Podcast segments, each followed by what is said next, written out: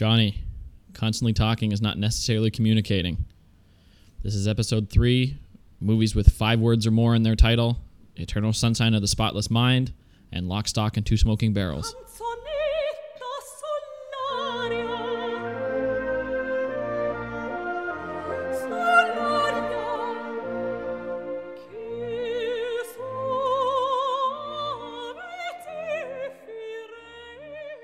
Okay, you owe me an apology for making me watch Oh, that movie. Eternal Sunshine, you didn't like it? oh my god. I I don't know. I'm not usually the type to um like shut off a movie even if I don't like it. I think I only have ever like walked out of a movie theater once and it's because Anita wanted to go. Um Okay. so I finished it. It got better, but for the first like I don't know how long is the movie like uh, under 2 hours. So let's say an hour and a half. I would say for the first like 45 minutes I was like just got to finish this. Like just got to get through it. Interesting. I can't wait to I- hear about that. Well, I I don't know what it was because I didn't watch it, so my hopes can't have been that high for it. But it was one that people have talked about for a long. I guess we should say the movie "Eternal Sunshine of the Spotless Mind" um, is Right. one that people have talked about it, about being so good and creative and original. And it's one of those things where you have a comedian, Jim Carrey, that's like playing dramatic, and it was like his performance was acclaimed. And just right from the beginning, I I like it, it wasn't him personally. It, it, I have some issues with Kate Winslet um, in it, but actually, that makes sense. but I need you to sell me on it because I think I must be missing something. Um, maybe it's just the how popular and regarded it is, but you obviously like it a lot. Um, so I need you to Yeah. sell me on why. well, I have a I have a lot of points, so hopefully I can persuade you at least a little bit. But uh, yeah, w- maybe we should start with the uh, with your your selection. Which one? Which movie did you choose? I did um, Lock, Stock, and Two Smoking Barrels by Guy Ritchie. Today's uh, category is movies with five words or more in the title. So once again, just a nothing category. There's nothing to, dis- to discuss. I think we both did the right thing and picked movies where the real title is um, five words or more, rather than it being like Harry Potter and the Chamber of Secrets. That's kind. That's kind of a Yeah. cop out. Um, or like Lord of the Rings, the Two Towers. Like the Right. technically those would have worked. I think those ones will be coming up later, but these ones are actually the legitimate title is um is five words. But that's pretty much all I have to say about the category because it is not a, a great discussion point in itself. Um I feel like uh, movies with super long titles. I don't know. Maybe I'm just more cognizant of them. But does it is it just me, or d- does it seem like the more like quote unquote artsy the movie is, it has a more sort of pretentious and long title? Like a movie that just came out recently is like Portrait of a Lady on Fire or something like that. Like super long title, but like very indie indie produced. I don't know. Maybe it's just a, a weird thing that I noticed. there's something about movies where um I know there are art house movies and there are indie movies and stuff like that, but there's not the same degree of like you see it a lot in music where people will actively try to not turn off their fan base necessarily, but like we'll get sick of doing the thing that they always do and we'll try to go in a completely different direction. Um, Yeah, and I don't true. know. It's a, it's especially different now because music's so cheap to record and produce. But even before, I would like the cost of recording um, a song or an album wasn't cheap, but it wasn't a million dollar budget like a, a movie was. So I think you can afford Yeah. to like. We talked about Nirvana last week, but they tried to do that with In Utero. Like the whole point of that album seemed to be to take the people that the frat boys and everything that were really getting into the music that Kurt Cobain hated. He kind of wanted to turn them away and go back to like a more like raw punk sound. It didn't work, but they're like actively antagonistic to their fan base. And you can't really do that in funny. movies because there's so much financial backing and companies and people you have to answer to. Um, yeah. but you still get these i have a hard time seeing how a title would turn somebody off but i think you're right that there's a connection between how long they make the title of a movie and what it is pro- at least like projecting itself to be. Lockstock is a bit of an exception but i do want to talk about eternal sunshine first um kind of oh, okay. it's just ah like I you're gonna have to sell me on it. Like i do have some notes. I didn't hate it once it was over but i would not say i enjoyed it um at any Okay. point That's fair. No, you don't have. To, Like I said, we said at the first episode. I mean, I'm going to be blown away by some of the movies that you like and dislike, and I'm sure Right. it's going to be the same for you. So, Mhm. um, yeah, no, Eternal Sunshine. Um, for me, like when I get asked, not all the time, but it's some. It's a question I get asked, and it's something I, you know, will spend some time thinking about. Um, what my favorite movies are. And I used to have a very defined list and have it ordered very meticulously, but as I've gotten older, I've sort of just it, it tends to just revolve around the same sort of you know five to ten movies that I can always go back to. And Yep. in that list, Eternal Sunshine of the Spotless Mind is almost always um, included in that list because to me, I think this movie is really brilliant, and I think it's it hits home for me because a lot of the themes that it covers. Um, I don't know if if you uh, sort of looked at it from that perspective. That's why I'm actually very curious to see what your thoughts on it were. Um, but it's uh, it's one that really kind of hits home for me. So for anyone who's listening right now who doesn't have any truck for the sentimental, um, when I talk about this movie, I it's it's going to be really easy for me to get kind of heavy-handed in it. So I Uh-huh. apologize in advance if I get a little bit melodramatic. But I think it I think it covers some really relatable topics, and that's why I think a lot of people uh, get into it. Um, so basically, for anyone who hasn't seen it, it's basically uh, it, it's a it's a it's a serious movie with Jim Carrey in it, which to me is always super refreshing when you see uh, like a comedian take on more dramatic work. And he plays uh, a guy who meets Kate Winslet, um, who plays a character named Clementine, and he immediately begins to slowly sort of start to fall in love with her. Um, but then uh, you kind of realize that their relationship is a little bit deeper than what it initially seems. And that's pretty much as far as I can go without getting into major spoilers. So if you're still sticking around, uh, I'm going to be describing the entire movie because that's kind of the only way you can kind of dig into the meat of this. Um, but basically, you find out that they, uh, at the very beginning, you f- you feel like the, they're just meeting for the first time, but then you slowly find out that they've actually they were actually in a previous relationship for several years, but then through a fake procedure in the movie, they had each other's they had the memories of each other's erased from their minds. Um, so this movie is actually it's on the surface it's kind of your typical indie sort of romantic drama, but it's actually has elements of sci-fi in it, and it covers some themes I think at least uh, sort of uh, typical sci-fi tropes, which I'll get into a little bit uh, as we move on. Um, but yeah, there's so much for me. There's just so much to like about this movie. I mean, the cast is just fantastic. I mean, that's That I think I that's one thing that maybe, yeah, the cast is just outstanding. When you realize, like, I don't know what the budget for this movie was. I don't imagine it was very big, but when you look at who's in it, you know, Jim Carrey and Kate Winslet, uh, you know, sort of heading the cast, but then it- it's got Mark Ruffalo, it's got Elijah Wood, it's got Kirsten Dunst, Tom Wilkinson, just like really heavy hitting names, and they're all to me. I think they're all just fantastic in it. I, especially Kate Winslet. I know that that might make Oh. cringe a little bit for me to say, Yeah. but I I think she's great in it. Uh, you know, it, I, I only know Kate Winslet from Titanic. I don't know if you've seen her in any other Never seen Titanic. Yeah, you've never I've seen never okay. seen Titanic. Um, Have you, that's have you seen? it is funny. Kate Winslet. Um, well, just about the cast, like one thing I noticed, and I I ended up being wrong because I as I thought about it a little more, but um, I think that at first I thought that there wasn't a line spoken in the movie by somebody whose name I didn't know because it is Elijah Wood and Tom Wilkinson and Mark Ruffalo and all those people you mentioned. And I thought for a minute after it ended, I'm like, did I hear a line of dialogue from anybody who isn't a famous person now? And there is his neighbor talks to him, like the guy comes in and asks him about Valentine's Day, and then uh, Tom Wilkinson's wife.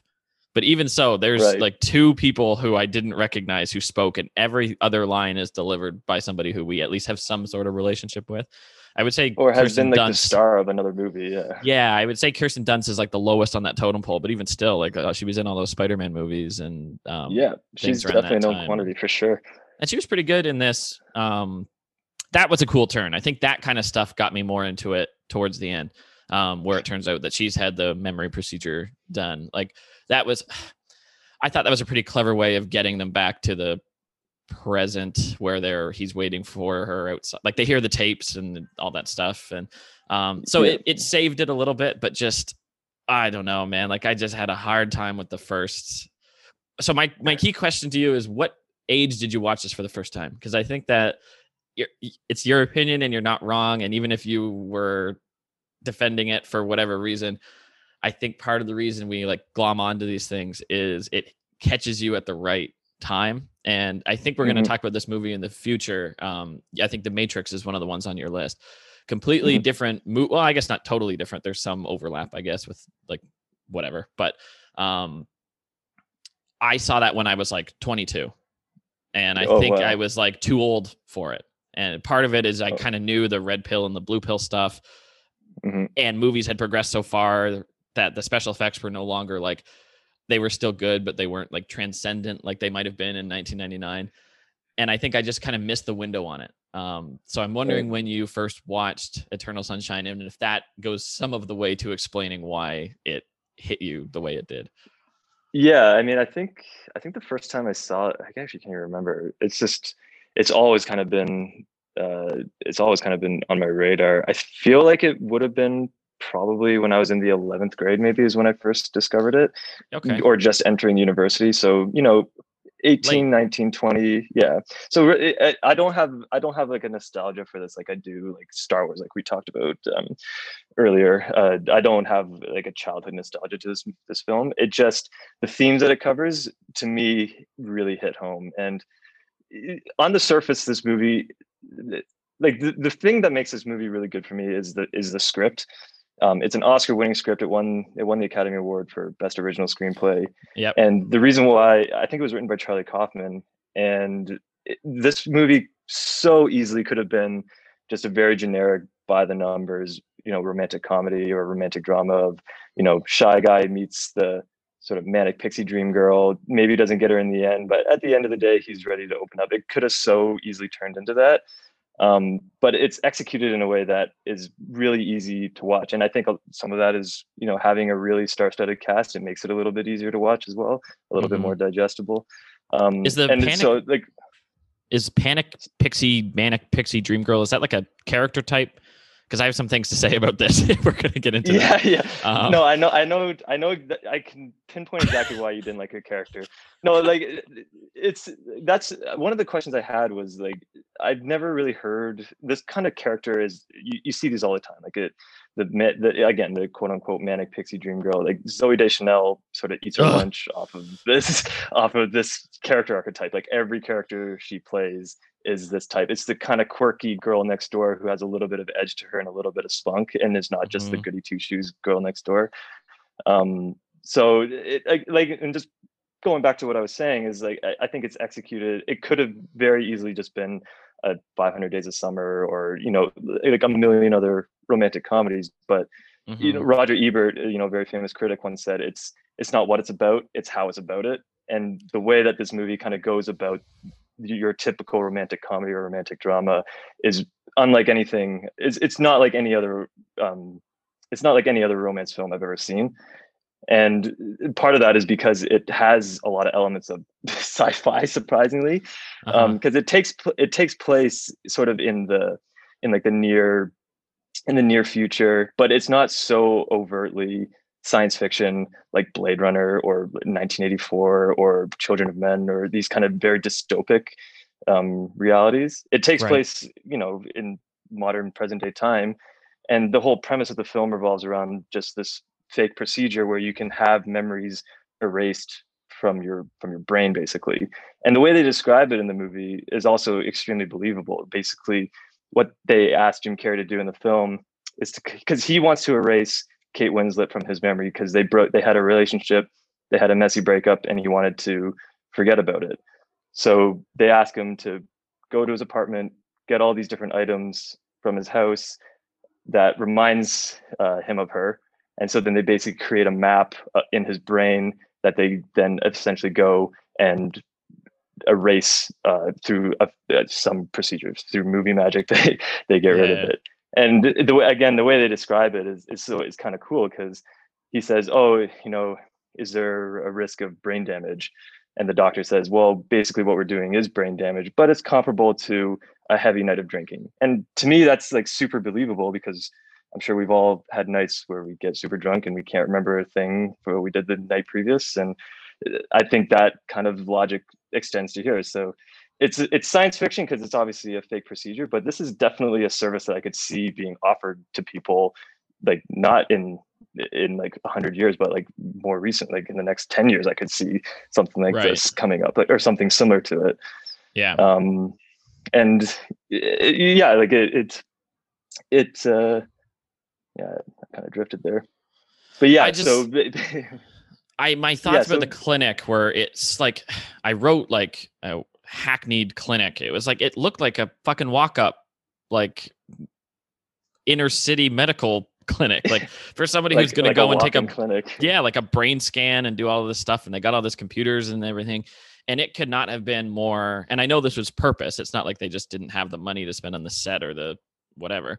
They could have made it more like white pristine lab and automatic glass doors and stuff like that but Mm-hmm. they chose to make it like this like wood paneled like you know and where you'd meet your probation officer office you know, Right, like it, it kind of right. reminded me of the scenes in joker where he's going to see his like state counselor or whatever and it's just like government fund i know it's not government funded but it's just low budget and i don't know if that hurt or helped whether it was believable or not um i don't know i Yeah, just like again i just took issue with it to me it added to the believability of it because it just seemed like your sort of standard walk-in clinic they didn't make a big hoopla about he's going to this you know secret laboratory it's just you know a typical walk-in clinic and if again part of the reason why i enjoy the film is because I've, I've seen it uh, multiple times and you kind of pick out different different things every time you watch it and if you listen in the background you can hear kirsten dunst on the phone with another uh, you know supposed client um, of the of the clinic saying, "Oh no, Mrs. Such and Such, you can't have this procedure done more than three times in a month." Like, so it seems like something that has been it's just a, an accepted reality of this of this setting, and Yeah. so that's and it, it, it doesn't make a big deal about you know it's super futuristic or anything like that. It's just something that happens in the near future, but obviously you know the service doesn't exist. But it just makes me it it adds to the realism, and that's why I think it you could totally see it being something that would come out in the next in the next you know 10 years or so Yeah, there were a couple Um, of affecting moments. Like there, one thing I made a note of was um, some of the other customers in the clinic. The one guy's got um, like a bag of the stuff they're supposed to bring, all the personal effects of the person they're supposed to forget. Um, and Yeah. he's got like I don't know what kind of trophy it is, but it's obviously like a kid's karate trophy or a football thing or whatever. And he's clearly going to get his like memory wiped of his son dying or something like that. It's right good- that that that kind of stuff is quite sad and it reminded me that like i'm sure you've heard this before but it's like um somebody challenged um ernest hemingway to write the shortest story he could and it was like i bet you can't write a story in six words or less and it went away for a while and came back and the story he wrote was for sale baby shoes never worn oh and it's yeah. just like heavy heavy shit in six Yeah, words yeah. and it's like that's kind of what that reminded me of and that i like i can i can see and i can't see why somebody would go to get a breakup erased um but the ability to erase trauma um like that I could see there being a huge market for. Um, they're doing stuff with like um, combat vets in the U.S. where they're like taking Mhm. them, um, giving them like talk therapy, and then also giving them like safe or whatever sort of doses of MDMA. Um, and it's using Mm. these like sort of drugs to like open up the chemical receptors of your brain to like I don't know if it's exactly overriding like the painful trauma, like the PTSD that some of them might be going through, but it's like 90% not just like goes into remission, but it's like cured. Like they get rid of the Mhm. symptoms at like a like a very high rate. The problem with it is they're using fucking ecstasy to like get these guys off um, their Right, right. PTSD. So you can only do it in a very small clinic and it's never going to be approved for widespread use. But they're working on some of this stuff where like people could go and get specific types of trauma um, overwritten. And I don't know if it's for getting it to the same point, but you got to think taking drugs is sort of brain damage in its own way.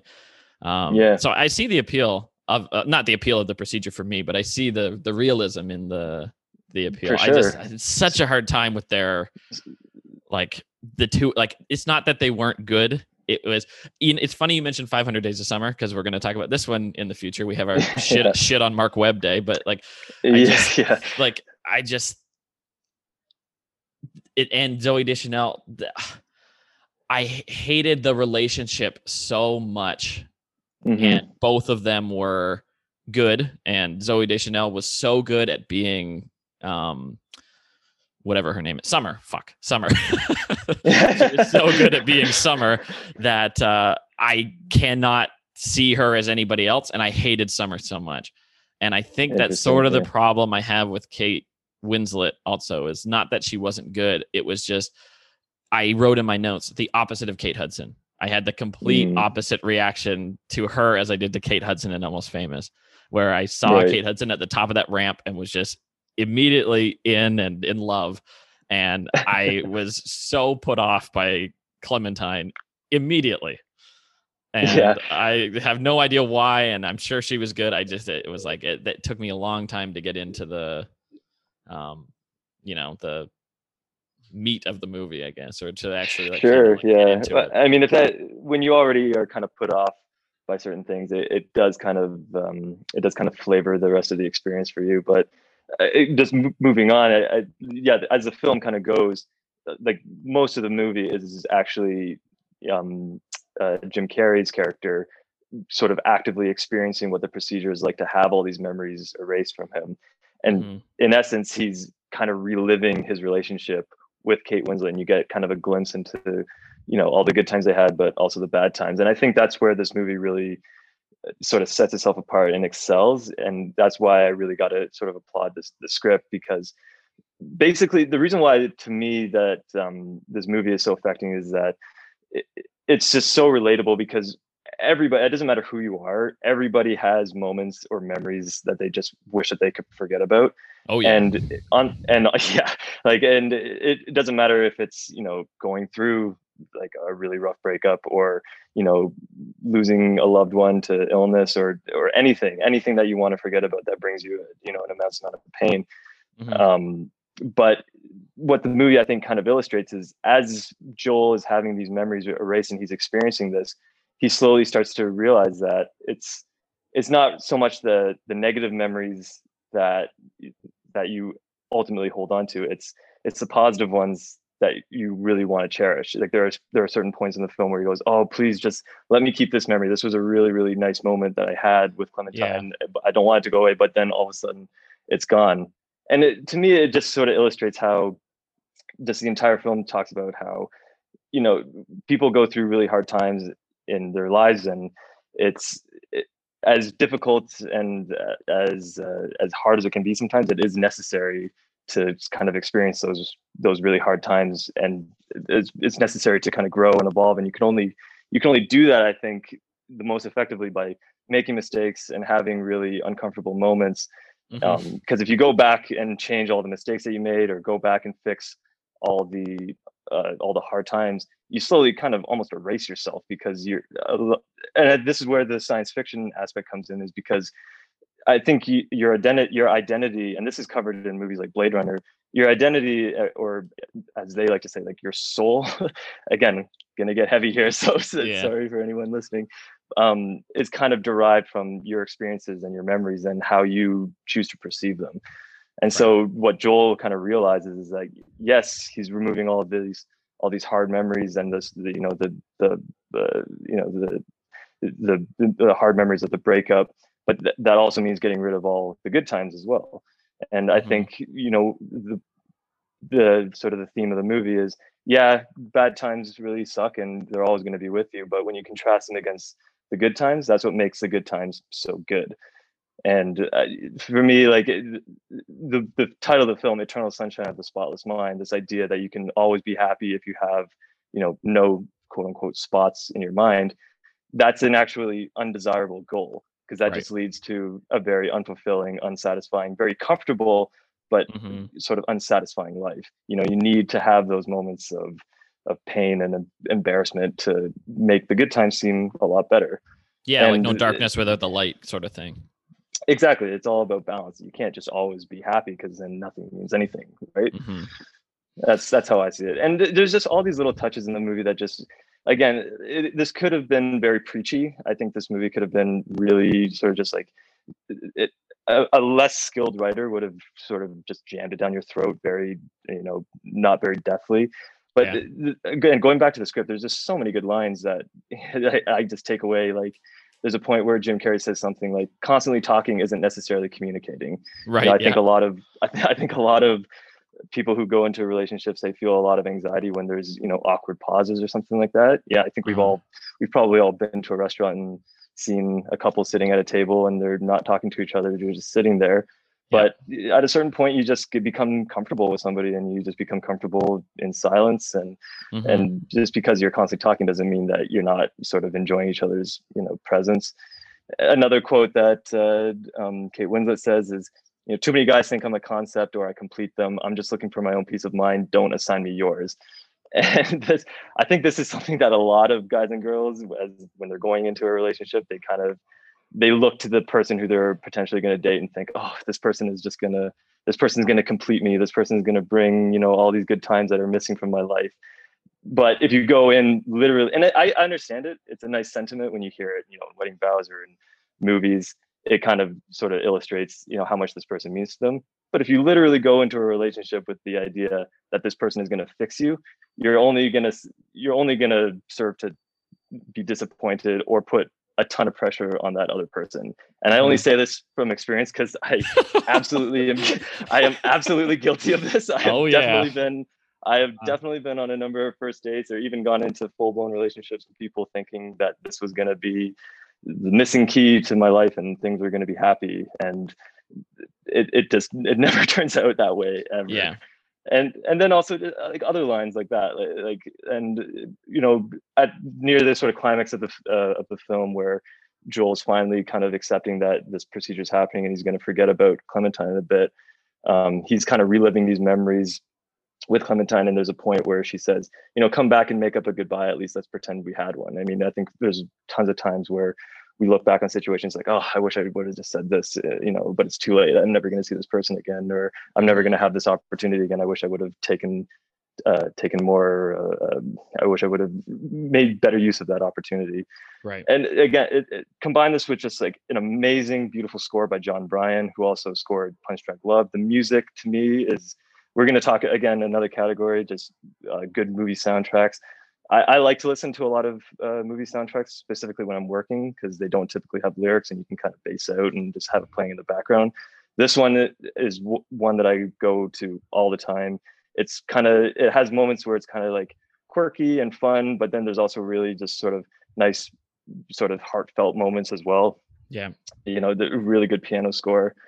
Um yeah it's to me like it's just taken together. It's it, just with the cast the soundtrack the scripts. It's it it, it seems like a very kind of hokey pre- uh, premise but to me I, I can watch this movie all day and and take something away from it so you're selling me on it a little bit um i don't think i'll ever go back and watch it and enjoy it but you're it's stuff i sort of thought before but a couple things you just said like tr- not triggered but like reminded me of some things and um i guess i'm getting a bit more of the relatability of it um the thing you said about the Mhm. awkward silences i think it was like my third or fourth date with anita we would just go to my apartment and we would sit on my balcony and she would just sit out there and one time it got like a little quiet and this is pretty early on so i know what you're talking about with the feeling where it's like oh you got to fill the space you got to have something to say and i started Right. talking and it must have been so obviously just to talk and it's not that i was particularly nervous it was just it, it-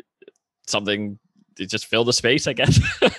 And uh, she said she's like stopped me and was like you don't have to fill the space. I'm happy just to sit here and be quiet. I don't like um small talk for the sake of small talk. And like i was like in on that right away because that's sort of what i'm like also. Like i just uh not that i don't like the small talk but somebody i barely know ask me a question. I generally give them the straight answer even if it makes me look like negative or whatever the effect of it is on other people like um someone we both know quite well when we were dating this girl another person came up to me and asked me how i felt about the university of ottawa. She's like oh i really want to go there like i want to do my like teaching degree there and um she said so what do you think about the school? I was like eh, it's not the best. Like it's uh, it's it doesn't have like this worked for me. I'm not a very like spirited person and there's no school spirit there. It's not like a fun energy or environment and it's a very fractured campus because there's half of it is french and half of it is english and like it was Mhm. fine. And then the girl's like oh, okay like thanks. And she left. And then my then girlfriend was like why would you say that to her? Like you've met her twice and you're gonna just like shit on this school that she like you went to and she wants to go to?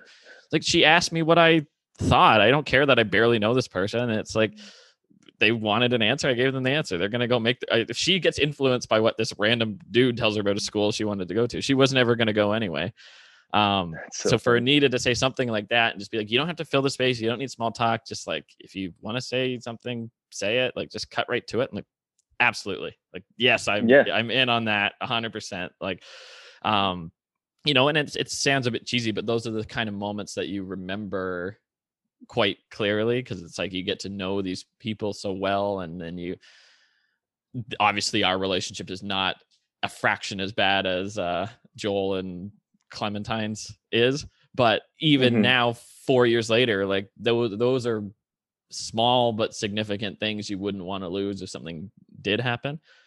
It was Yeah. like, and it was just a throwaway line on our fourth date or something, like you know. So I I can see why you would. You don't want to throw out the good with the bad. You want to sort of cling to these like good moments and um the thing that I found so interesting, but also so irritating, was the difference between, and actually a little bit upsetting, is the difference between. Uh, I didn't like Kate Winslet at the beginning. I did on the train. I didn't like her. I don't know if it was the hair or anything. I just was not into it at all. And as he's going into his memories of her, I started to like her better. And I don't know. Okay. My theory on that is he's got this like sort of idealized version of her in his head. Um, and Mhm. as she becomes more and more of a memory and less of a real person, he's like shaping her into the woman that he wanted her to be, not who she actually is. I'm sure there's some crossover between what she's actually like and what she's like in his memory. But when she's Mhm. playing like the 60s mom and he's baby Joel under the table and she was awesome. Like I was like that's where I started to like her. And then when they're in the woods and they're sitting on the tree trunk, like she's just so like soft and nice and kind. And then you meet real Clementine and she's fucking terrible. Like I just it made me wonder like how much of his actual relationship with her is based on his something it's not who she actually is like i don't think she's like Right. that but he's remembering her in a way that i think is sort of false and it's one of those Yep. things where you can they say that irish people say this um if they're going to get divorced like somebody who's like irish catholic marries somebody who isn't. And they've i've heard it's from the departed but I think it's a pretty common sentiment where they're like you're going to have to leave me because i'm irish i'll stay in this thing forever you know? And there's something to that when having been in that myself is like you're gonna have to break up with me because like i would have just kept doing it. I would just found a way to deal. It wasn't so terrible i couldn't imagine keeping doing it but now that i'm out feels pretty good and you know so i wonder if it, it's that sort of thing as he's looking back even though they're trying to erase all these memories the thing that he's clinging to is like these not only only positive memories but like fake positive memories. well, she does become I a mean, different I- person Well, I think the maybe I think the point of that was it's not so much who she actually was versus who he thinks it was. It it's ultimately how I mean, ultimately at the end of the day, a relationship is based on how the other person makes you feel.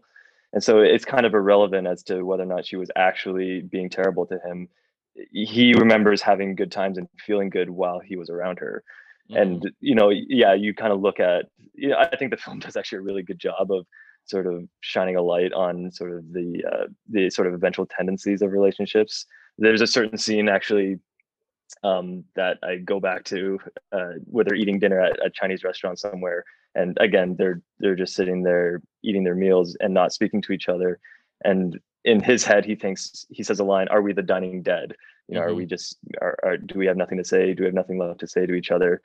um but again like so there's moments like those that are are comfortable and awkward but you you kind of take it all together you take you take the good like we kind of just talked about you take the good with the bad and at the end of the day even though the bad times may have been kind of bad and she may have said some really mean things to him he he remembers how he felt while he was around her like there's the the poster of Yeah. the film is them on the ice and it doesn't matter that you know they're not at a fancy day they're just together lying on ice you know just looking Mhm. up at the stars and he says you know i'm happy it it doesn't matter everything else is irrelevant everything else is meaningless i can die right now because i'm Right. just I'm, i feel i feel the way that i want to feel right when i'm when i'm with this person Mhm. so I think you know this idea of oh, who's the real Clementine? You know, is she just a, a figment of his imagination? Is he just sort of sort of elevating her and you know putting her on a pedestal? I, I don't know if that really makes a difference. The I think this the point is just she makes him feel you know loved basically.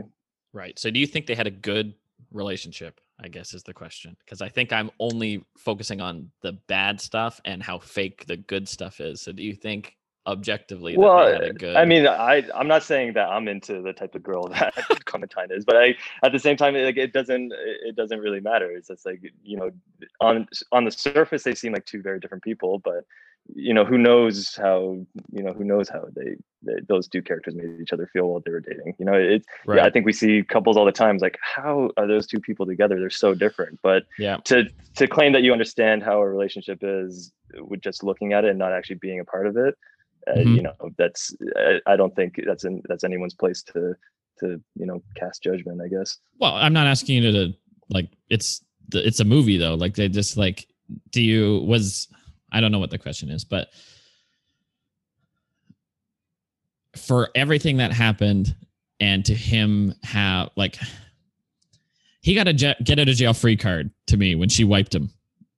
You know, that's how I looked at it. Is he was off, he was out, and then to go back, I couldn't understand. Like I know he forgot because they wiped his memory, but when you Yeah. hear all of, if I heard all of that shit on the tape, I like I know it's coming from a bad place, but there's no way I'm going back into that. And I guess you have the advantage of seeing what he forgot. But you know, I just think like I I don't know. I just I didn't buy it. I it's it ma- just made him seem desperate and lonely and just nice to have a person around. And yeah speaking of relatable, there's a lot of that going on um, with people just want to have a partner. It doesn't matter who, but at the same time, like I just there was when he wanted to erase her, it was like I don't know. It just seems so. He, I don't know. It just felt like going back to a prison. you know, he was free, yeah and then he Yeah, like well- they, they opted to go back, and well i think that's kind of uh, it kind of ties up just again just sort of going to what the theme of the movie is is like yeah you know it's a relationship is never going to just be you know sunshine and unicorns all the time. There's going to be times where you have really bad moments.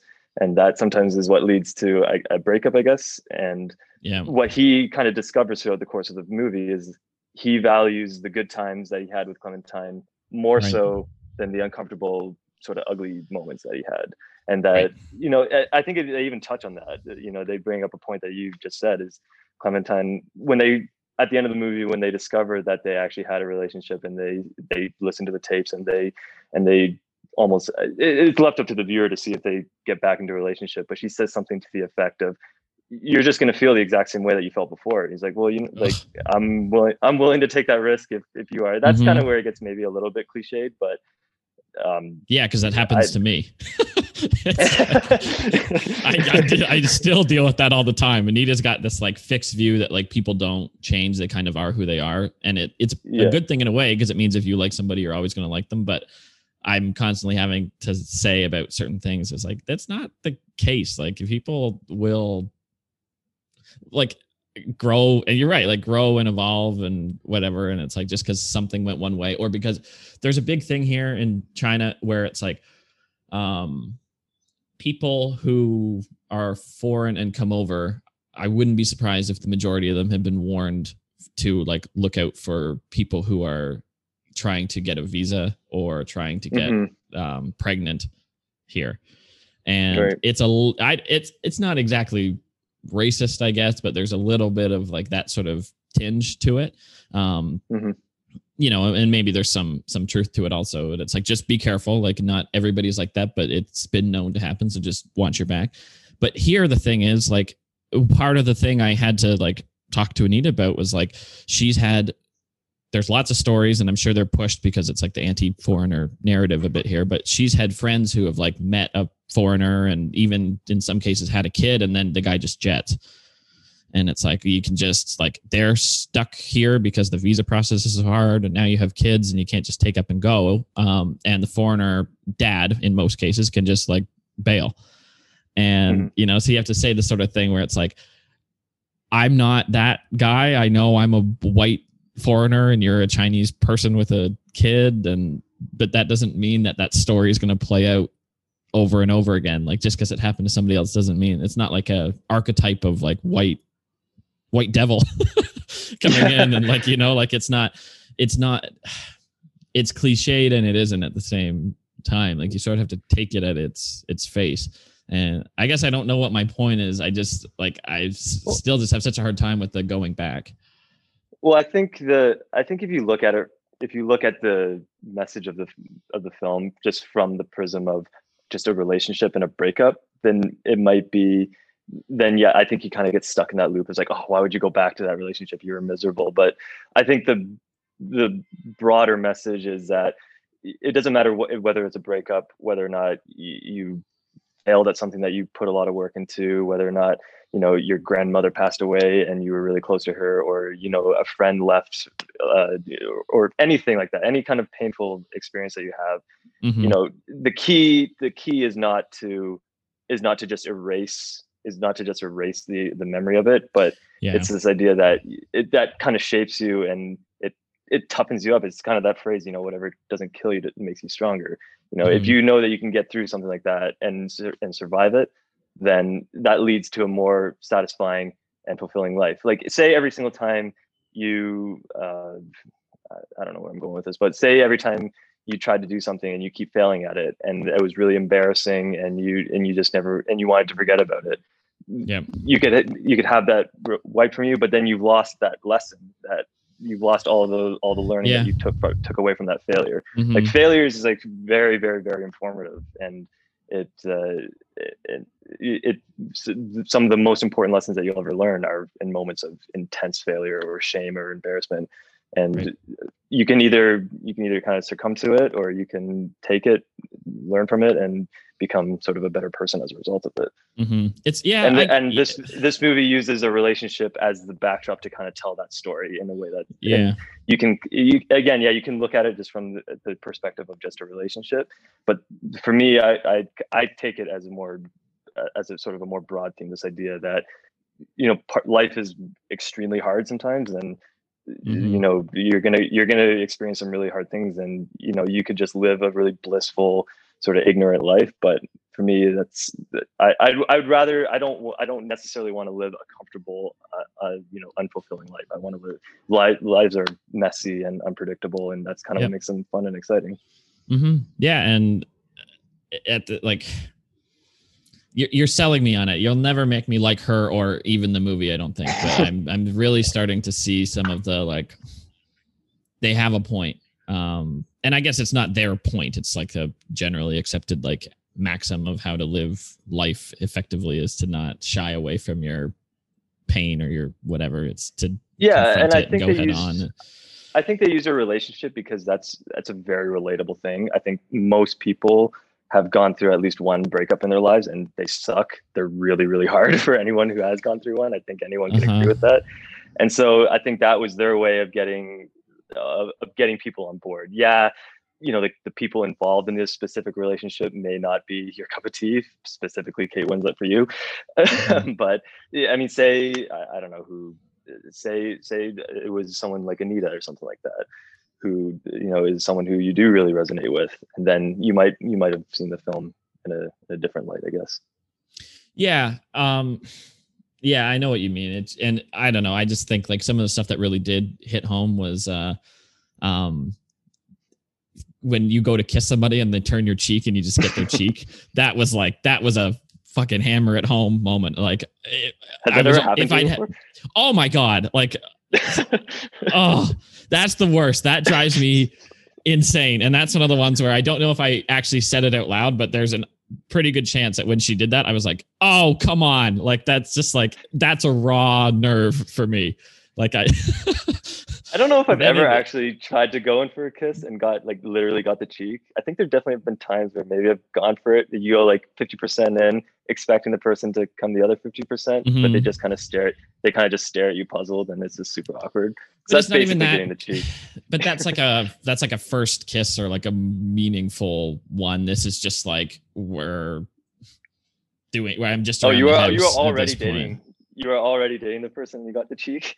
Yeah, and it's not like a I'm done with you forever kind of thing. It's just like I'm a little bit mad or I'm whatever, and it, it used to happen way more Yeah, than it does now. But even when it happens now, I've told her I was like, this is not something that you have made me feel this way. But when this happens to me, it reminds me of a time where it used to happen to me all the fucking time, and that. I guess you know what? I don't want to erase that, but that goes to your point. That nerve is so raw from something that was like 10 years ago that when it happens now, it's just like it, it's so it's such a raw nerve. I just can't. I don't get angry. I don't like start like being like, "What is wrong with you?" but it is like you just feel like that rush of like, "Well, that's a piss off." Like that really makes me me Oh, mad. God. Well, So there is these uh, like I hope this. I hope this movie doesn't like ruin your relationship because that's one thing I No, will say. won't. If you are going watch, if you are watching this movie for the first time, if you're interested in anything that we've just talked about and you want to go see it, I I don't think this is the best movie to watch on a date. I did, and I know for an absolute fact that afterwards we went we went and ate at a restaurant after watching this movie, and you know it was one of those moments where it was one of those dates where you, you just yeah you don't really have much to say to each other. You're just kind of casually mm-hmm. talking, and I am convinced to this day that she was thinking about this movie and was thinking about the line "Are we the dining dead?" and that impacted her her decision to end the relationship with me. how soon afterwards. Oh, I, I can't remember. It was a number of years ago. I just know that we we went to dinner and it was it was kind of a quiet dinner, but it was right after watching this movie, and I Yeah. I'm convinced. I have no evidence to support this, but I'm convinced that she uh, she was thinking about that scene. hmm Maybe it's just my own biases. I don't know.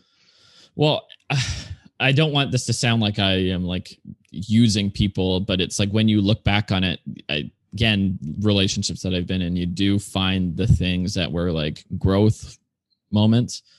Um, and that's that's sort of all I remember now that it's been like many years. Like one of the ones I remember was there was um I was at the person's house and somebody was watching a horror movie around the corner and it was like an open living room and the kitchen was like you could see the TV from the kitchen and they're watching a horror movie and I fucking can't watch horror movies like any of them. and so they put this thing on so I just like went around the corner to the nook where you couldn't see the screen and it was like it was fine I could hear the sound I wasn't going to leave but I wasn't going to sit there and watch the horror movie over their shoulder because it was just unpleasant for me to watch that kind of movie. So somebody brought it up they're like why did you move and i was like ah, i can't watch that kind of movie. Like they're so scary. Like if i just like watch those movies like i um you know i i can't sleep. I have like really weird dreams about it. Like it just like it latches on. So i won't even watch like a second of them. And uh, somebody in the family goes that's not the kind of thing you tell people. And i think it was like to me it was just like uh oh that's embarrassing for you. Why would you share that? And then i was like i didn't say this but it's like i've known you for like four fucking years. If you can't accept a little quirk that i don't like a horror movie like i was so offended by the principle of it even though it was a perfectly nice thing to say.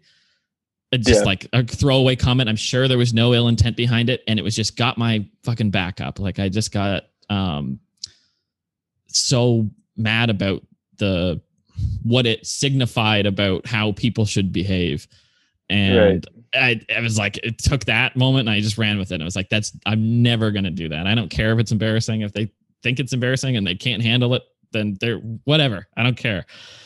And um another one was like uh trying to make a fairly big purchase as a couple um and just being convinced to be like just do it. Like just go ahead and spend the money. Just like you know it's a good opportunity. To just take advantage of it and i this isn't true we're by no means poor like my family is not poor at all but there's a bit of a chip on my shoulder about money and there has been for a long time. Like we are like had everything we wanted we're completely taken care of but when somebody says and to this day somebody says oh just spend the money it's not that much like you don't know that. Like i just get like so mad. So they're giving me this advice. It's like it's a good opportunity. You should take advantage of it. Just spend the money. Just do it and i was like it's so easy for you to say that I need time to think about it. Like, and it was just like, again, the same sort of thing. It was perfectly good advice. They're being nice people. They're coming from a nice place. But what I remember from that was like just taking away, like, you got to stand up for, for something. And like, I do think about those moments where it's like, I learned something about myself and it makes you feel like these like people you date in the past are just like vessels for you to like learn and grow. But like, that's sort of what it is. you know, it wasn't well, what I mean, it was at the time, but it turns into that. I mean, it is. You're kind of right when you describe it like that, but um, I mean, it's uh, again that might be a little bit of a blunt way of, of describing it, of, of just saying that they're just vessels for you to uh, for lessons well, yeah. for you to learn. But but I mean, but you you're you know you're you're right. There, that's I guess if you want to boil it down, that's that's kind of what it is if you if you choose to look at it that way. But no, you yeah, you can glean a lesson from any kind of experience, and mm-hmm. again, I think that's what this film you know sort of illustrates so well. It's this, you know, life is messy, and you know, you, it's it's messy and hard, and but uh, you know, who wants who wants a who wants a just an easy kind of boring life, you know? Yeah. Not not high. Yeah, no, and uh, to make it just a little bit more personal, I do, and I was just talking about this last night with her with Anita. We met, we went out, and then she left early the next morning, and when she, the and then I messaged her and it was like seven in the morning and I must have been going to work or something. And she answered right away and she works at night. So I said like, why are you up? And she was like, do you want to know? I'm like, yeah, to, like, why not? She goes, I'm taking my daughter to school. And it wasn't like she hid Vivian from me or anything. It was only our, it was the day after I met her. She didn't come up that night, but the next day we were talking and right away she told me. And I know there's mm-hmm. people that like hide that or wait for the right moment to drop that information in. And she just kind of told me. And I got the message and my response was like, I guess I thought I would care more about this. Like, I guess this is something that would have made me just be like, no, sorry, I'm not in the right place. I can't do it. It was like, I had every opportunity to walk and it was like, not, not that it wasn't scary or at that point it wasn't a responsibility. It would be a year before I even met Vivian, but it was just the sort of thing where it was like, who, of course, it's going to be harder to take on that kind of responsibility. It would have been so much easier to be dating somebody who was without child. like there's a lot of complications that come with dating somebody who is not the same citizenship as you, who lives in a different country, whose language isn't the same as yours, and who has a kid.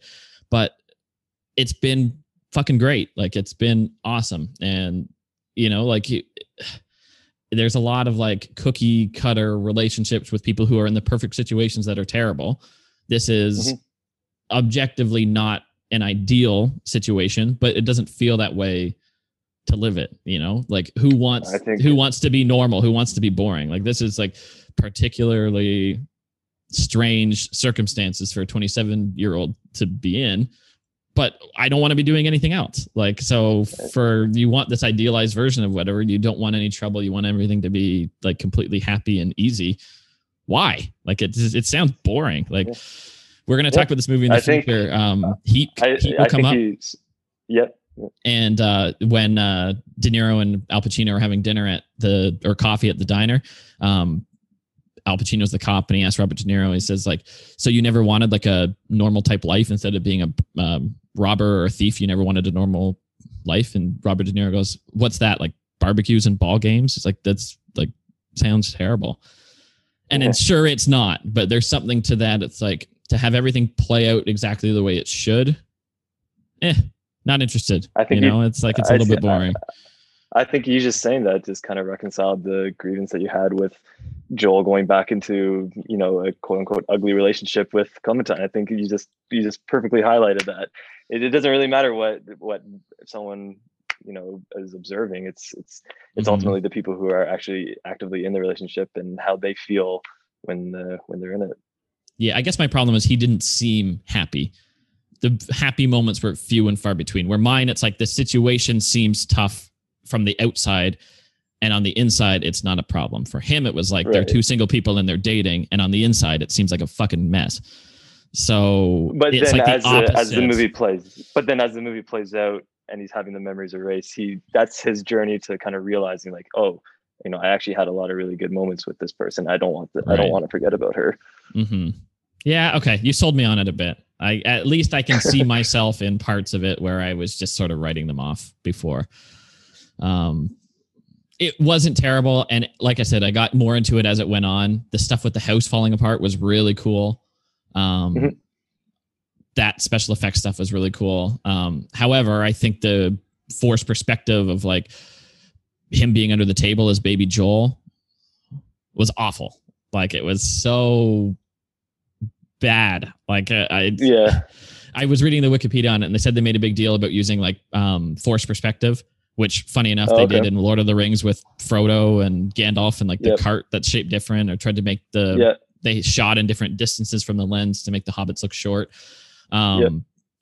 That was well done. This was like I couldn't stop seeing how stupid it looked, and I think it was maybe partly intentional because it's like a memory and things are going to be distorted and warped and whatever. But I just was like, this looks awful. Yeah, I mean, for me also, like I, when th- this movie kind of sells itself to me, just again, I keep going back to just the script and the music.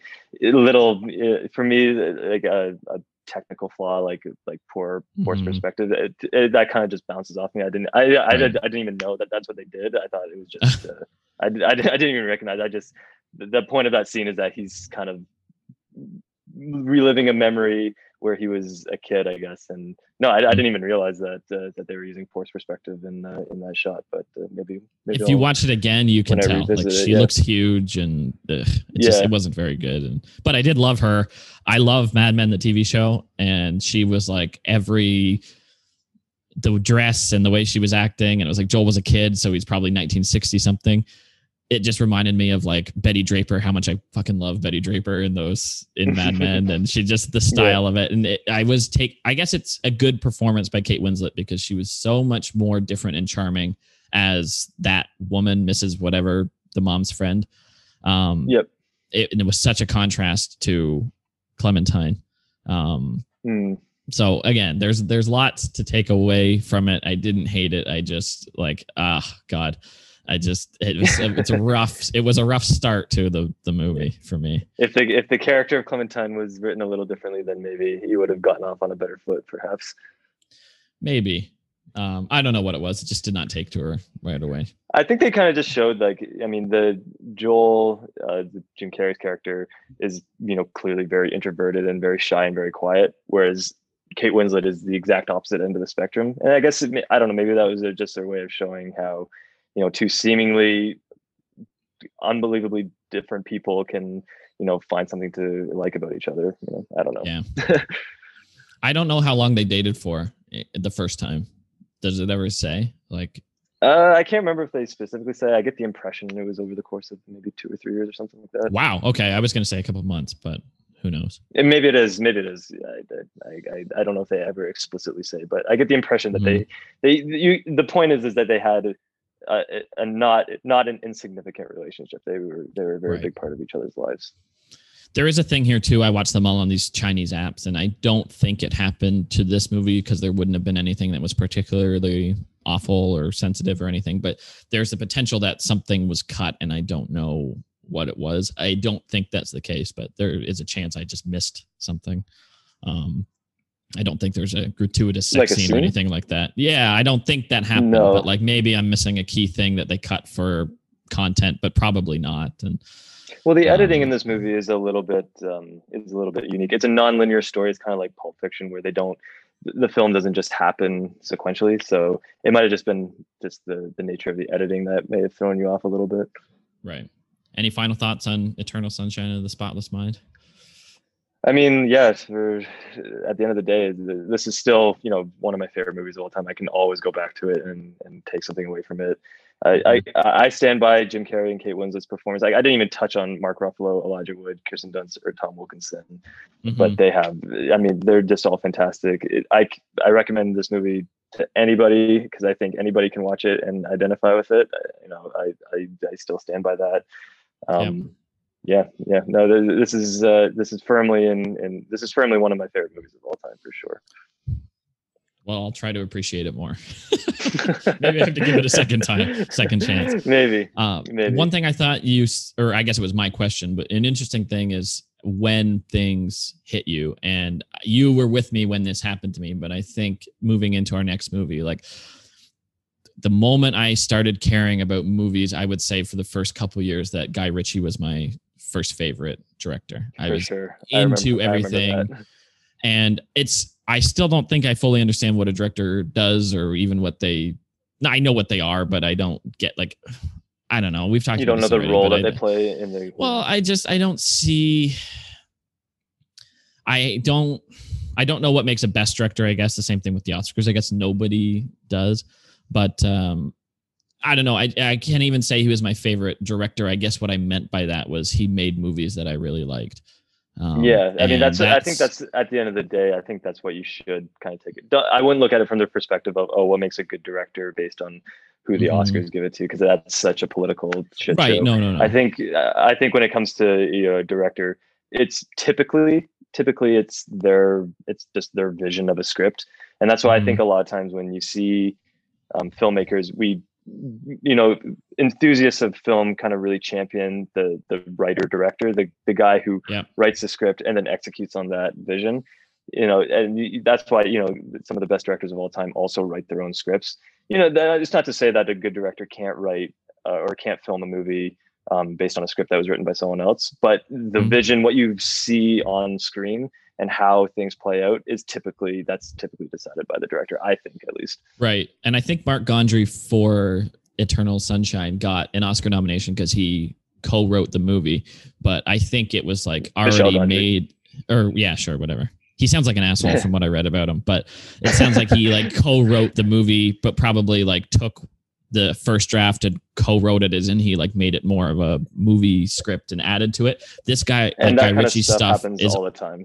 yeah, yeah, of course. I'm not taking it away from him. I'm sure he made some Yeah, significant yeah, yeah. con- contributions to it. But this guy Ritchie script, and for a lot of his at least first couple movies, it's all him. Like it's one voice and Mm-hmm. Yep. it's shot in the way, and it's like, I, I don't know. I have, it's this or Snatch are his two best movies. For sure. I'm sort of leaning towards this one. As I watched it again this morning, um, I noticed there's a lot of similarities between um, this, not even similarities in tone and setting, but just like in actual shots and the way things are Oh, done. sure. There's a lot of 100% agree. overlap with Snatch, and I do wonder if, like, having watched it now, that it being the original, not that the original is better, but when you see it twice, it's like it, it some of the stuff was really really cool to see in Lock, Stock, and Two Smoking Barrels. Um, Yeah. There's a lot, Was a this the lot first? of similarities. Was this the first Guy Ritchie movie that you ever saw? Um, probably.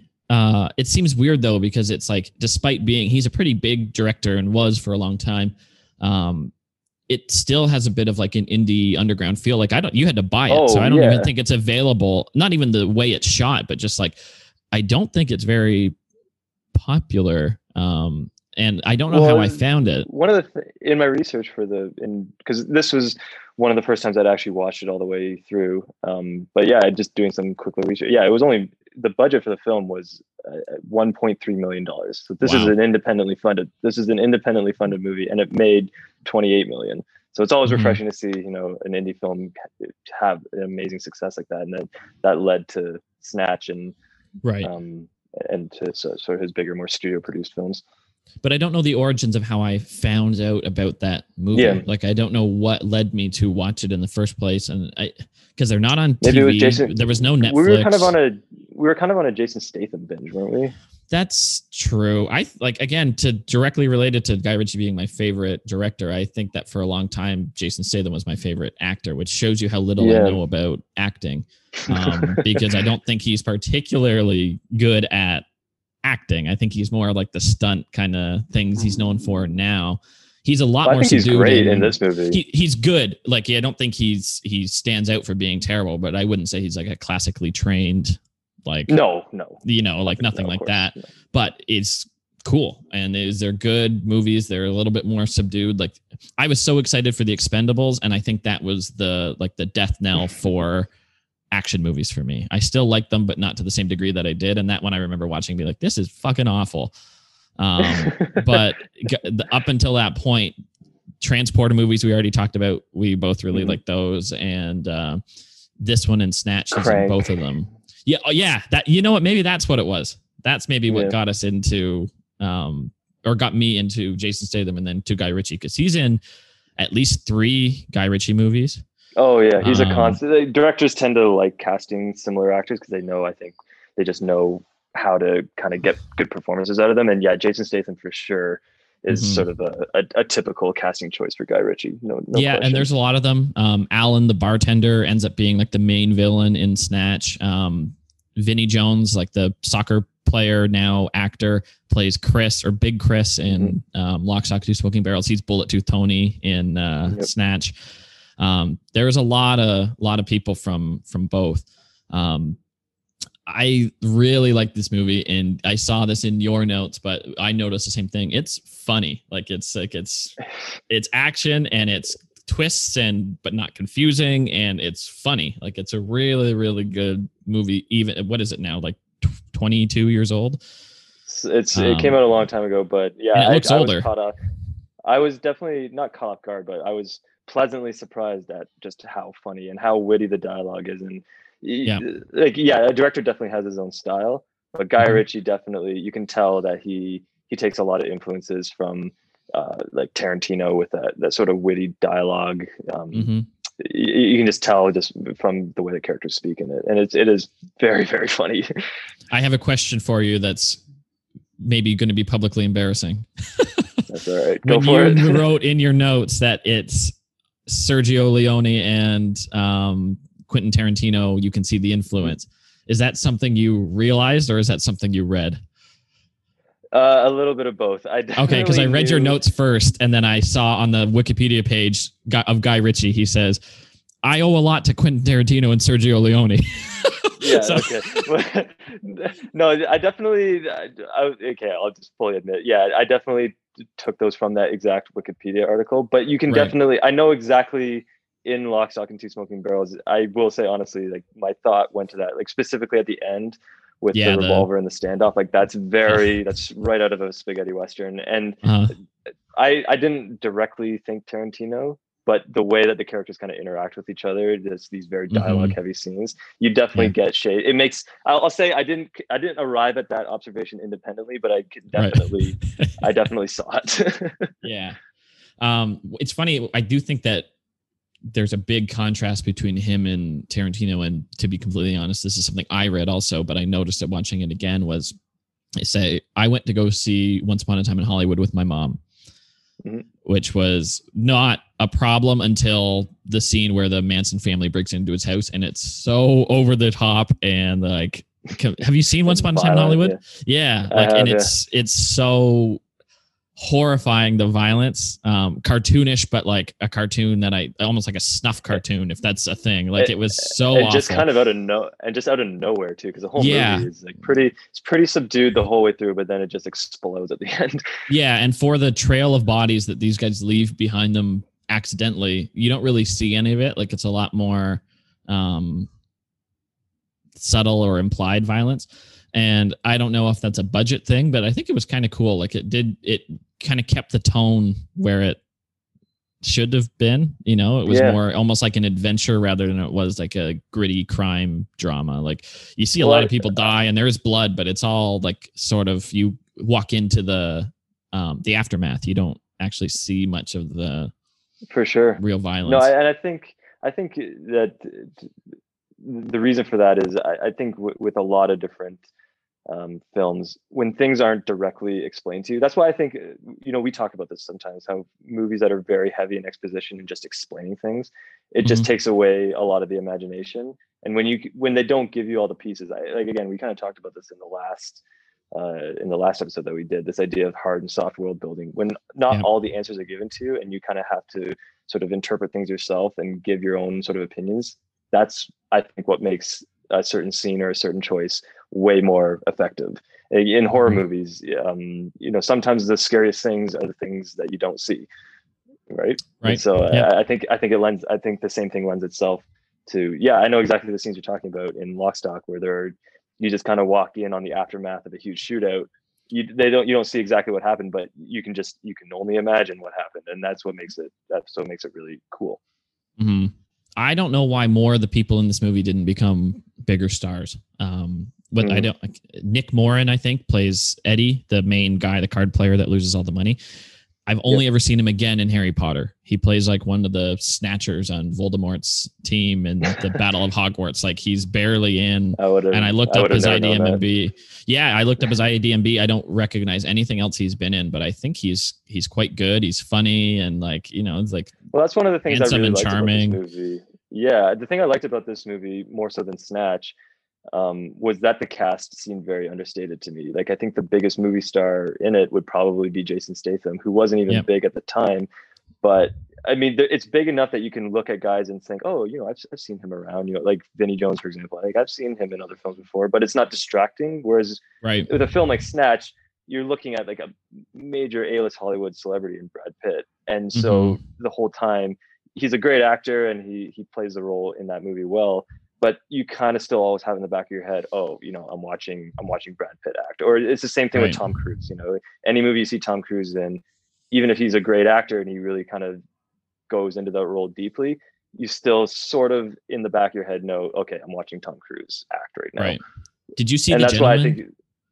No, I didn't. No. it's his newest one and it was like lauded as like a return to form for guy ritchie and my it was better than the stuff that he's done since snatch between snatch and the gentlemen in 2019 that's like a 19 year window i would say there's a lot of like either off brand or just flat out terrible movies in that list there's a couple there i really liked RocknRolla which is another british crime one but that almost goes to my point i think when they tried to make these palatable for American audiences. Mhm. Um, it's like some of the best stuff about this movie is that it seems un-American. One of the biggest problems in this movie is they're trying to figure out how to rob their neighbors, and they can't find any guns. Where if this is American movie, they'd have their like shelf in the basement, or you go around the corner and you buy one. And it was really cool that it's like they, their criminals have guns, they're around. You know that it's not like a completely non-violent society, but it's like it's part of the processes of them having to find these guns, and they end up with these like antique shotguns that end up That's being worth really like, cool. I d- yeah, I'd never thought about that. That's actually really that's a really really good point actually. Though. and when you see Snatch, you're right. Brad Pitt's in it, and they there's it's still a good movie, but I think it's supposed to be a bit more. It almost seems like it was um because you have a star attached, it'll make more money, which I know is a calculation they need to make, but I think it takes away from it a little bit. And then in the gentlemen, Definitely. Matthew McConaughey's in it, and he plays an American, so it Isn't Charlie Hunnam in it? Like another. yeah, but he's he's really- at least British. Like that, that's still big movie stars, but at least he's actually British. Like where Matthew McConaughey is Yeah, American. He plays an American, but there's a couple other things in there where I think when they tried to.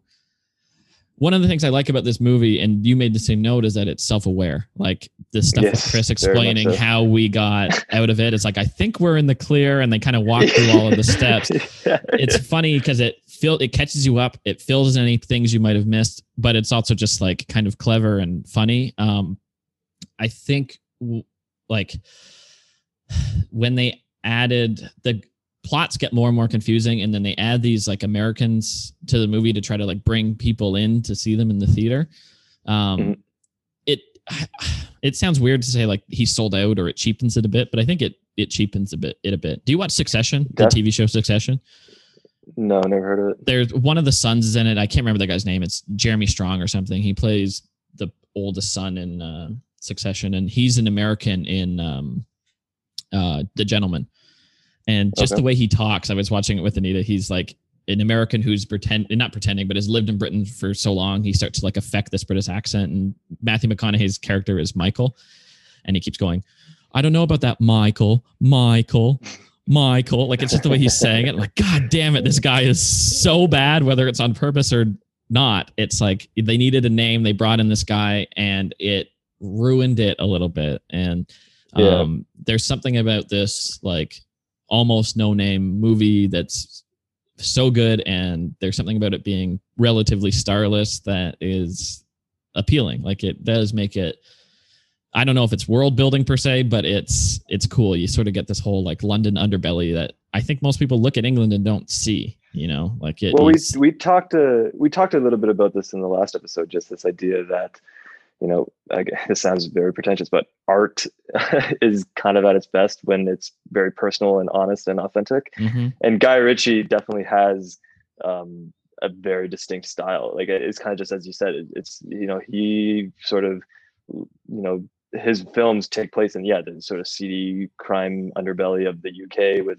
you know these sort of caricatures of UK crime bosses and mm-hmm. you know I have in my notes here that it, it, the film was almost hard for me to digest at, at first because it's got such a crazy plot and it's very liberal in its use of British slang and this mm-hmm. and it, they and these are British accents where it's like basically a different language where you like they're speaking English but you still need subtitles at certain points. So I had to right. actually watch this movie twice just to fully understand what was going on.